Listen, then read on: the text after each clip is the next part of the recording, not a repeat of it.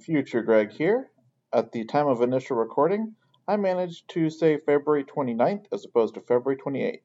Obviously, there was no February 29th in 2013. I meant February 28th. Future Greg out. Let's start the show.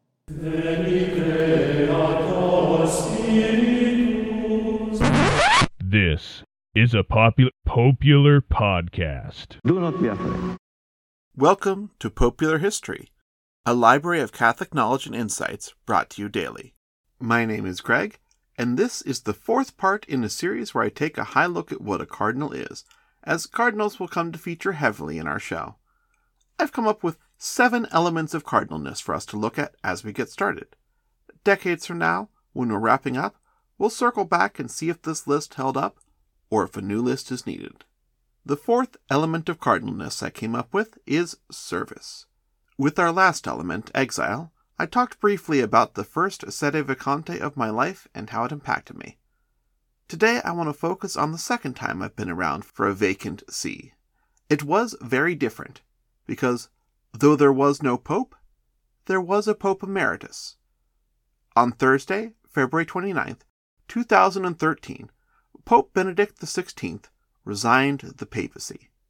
Now, darn near everything in papal history has some precedent, so of course papal resignations had happened before.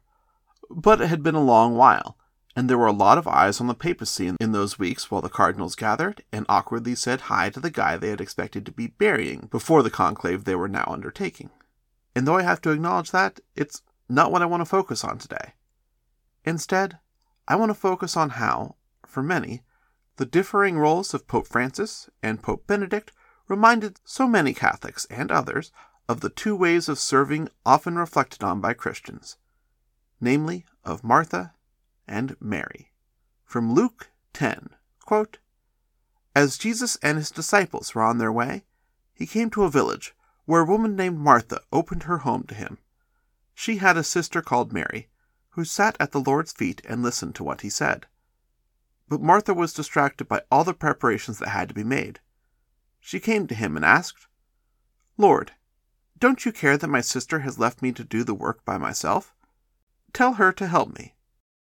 Martha, Martha, the Lord answered, you are worried and upset about many things, but few things are needed, or indeed only one. Mary has chosen what is better, and it will not be taken away from her. Francis in the active ministry.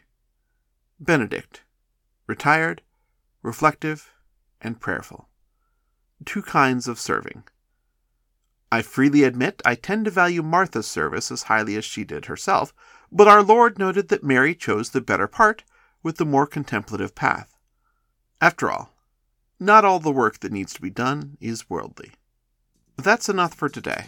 I'm sure tomorrow will be a banger as we look at cardinal element number five relationship.